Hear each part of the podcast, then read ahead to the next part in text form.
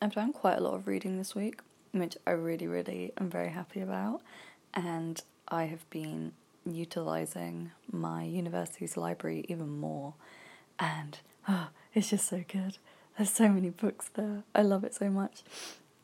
I want to um, read Real Life by.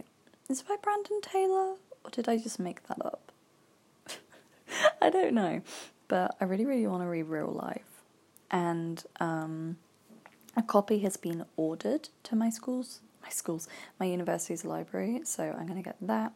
I actually went to the library this morning and it wasn't that successful, tragically. I was looking for. Um, oh, is it called This Is How It Ends An Essay on 40 Questions by Valeria Luiselli. And um, the library allegedly had two copies, but I literally could not find them anywhere. And I was like, where are they?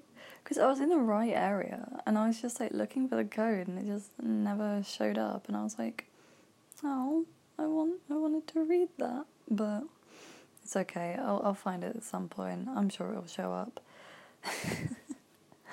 I returned Wuthering Heights. I finished Wuthering Heights and I finished Lolita and Oryx and Crake, I believe, since I last did an episode.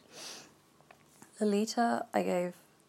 Did I give them all? Okay, no. Oryx and Crake, I gave four stars because it was fun. It was really, really good. It was like peak Atwood, but it's just not a favourite of mine. And I don't think it's utterly perfect. Um, what else? Wuthering Heights, I gave five stars because I just fucking love Wuthering Heights. It's so good. Oh my god, I forgot how funny it was.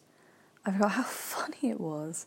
Like when Nellie, the um the nurse or servant, whatever, kind of like governess type character, when Cathy is dying, and she literally thinks to herself, "I fucking hope she dies soon," because she's like,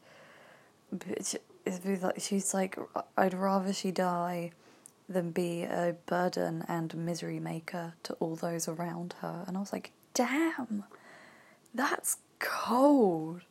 Like, you were essentially her nanny. And you just, you're like, yeah, Cathy, fucking die. I don't give a shit. And I'm like, what? What? People like, Nellie's so nice. I'm like, is she? I don't think she's very nice. She, she, she doesn't really care. She's not very compassionate. She's like, everyone, everyone can die for all I care. Again, Linton. She's like, whatever. Linton, um, Isabella's son. She's like, oh, he's, he's so annoying. And Linton's like literally dying. And she's like, God, so dramatic. And it's like, Nellie, he's dying. Oh, this doesn't make any sense, but that's what I thought about Wuthering Heights. It's so much fun. It's so good. It's like the OG Keeping Up with the Kardashians for real. Um, and then yeah, I finished Lolita. Gave that one five stars too. It was fucking creepy, but amazingly written. You gotta give it to Nabokov. Um, but I don't think I'll be rereading it at any point because it's just a bit too much, but I'm glad that I've read it now because I feel like Lolita is one of those books that you have to read. And I don't say that about many books, but I think if you are like me and read a lot of like contemporaries, it's kind of like one of those ones where people will expect me to have read it, and beforehand I'd always been like, oh, I actually haven't read Lolita, and people would be like, really? But now I can be like, yeah, I read Lolita and I liked it because I'm a stereotype. like, oh, I just hate the fact that Lolita, like, so many like adult men mock teenage girls whose favorite book is Lolita, and it's like you're mocking these, uh, like, because it's just a result of the culture of um, grooming and stuff and obviously the sexualization of young girls, especially. And like, it's a very easy book because it's so beautifully written to kind of twist the narrative to however you want it to appear. So obviously, these young girls are probably gonna really resonate with this book written beautifully about an older man falling in love with a 12 year old because the because that's what culture reflects and that's what culture tells you is okay and is healthy. I think it's very similar to the Netflix series You, in the culture has told us, oh, it's like okay if a man is creepy and awful and literally stalks you because it's romantic. And the fact that so many people, I think both, this is very, very ambitious of me, making parallels between you and Lolita. But all those people who were saying that you was like good and like I remember when Millie Bobby Brown said like oh it's just love. It's not creepy. It's just love. He's not stalking her. And when obviously he is stalking her and like in Lolita when Humbert is an awful horrific person and it's an awful horrific novel but like it's really really good but like the the events it details are awful and horrific. Um but because society has so twisted our, our views and has made these sorts of unhealthy loves appear like the goal and to appear almost better than normal healthy relationships because it seems more interesting. Well, what's my point? I don't think you can blame, especially young, young people, for kind of adopting the narrative in a positive in a positive way and for viewing it in a positive light. I think you need to just calmly and kindly, compassionately tell them, you know, and inform them on why the narratives aren't good and aren't healthy. And then they'll understand it rather than just instantly ridiculing them and saying, oh, it's just because, like, teenage girls are stupid when they're not. They're just being influenced by a society that's telling them that age gaps in relationships, that unhealthy power dynamics, and that borderline stalking is romantic and desirable. So, yeah, that's my thoughts on Lolita. Um, it was really, really good. It was such an amazing book. I, I think I need to read more Nabokov because yeah, the prose, Jesus Christ, it was so amazing. I was like, damn, this is good. It's been a while since I've read a book where I've had to pay such close attention to the the writing style because um I think it kind of reminded me a little bit of books because I know it was published when 1952 or so, the 50s, but um it what was it? Oh my god. it was reminiscent of more like 19th century classics, like the sort of meandering prose style and the flowery descriptions, you know. And I really, really liked it. But I had to like focus, and that was the thing I haven't really had to do in that long because reading mostly modern books, I think that sort of prose style isn't utilized so much anymore and the books I tend to read are a lot more easy to follow. They're complex and they're intelligent, but they are written in a I don't want to say simplistic style because they're not simplistic, but I usually don't enjoy that sort of prose. This long, um, detailed very very aesthetic driven prose, but I really really liked it for Lolita. I think it really really fit with the narrative. Um, what else? What else? What else? We went to a charity shop very close by to my university because um there's like a little shopping center, and there's oh gosh, um like an Aldi and a Wilko and a Tesco, so we go there quite often. Oh, and an Iceland as well anyone not from the UK listening to this is probably going to be like, what the fuck are you talking about? They're um, good supermarkets. Tesco's are not budget, but all the other ones are, and yeah, you pretty much just go there for food shopping like a few times a week. But in that shopping centre, there's a charity shop, and me and my friend went in, and it had a really, really good selection of books.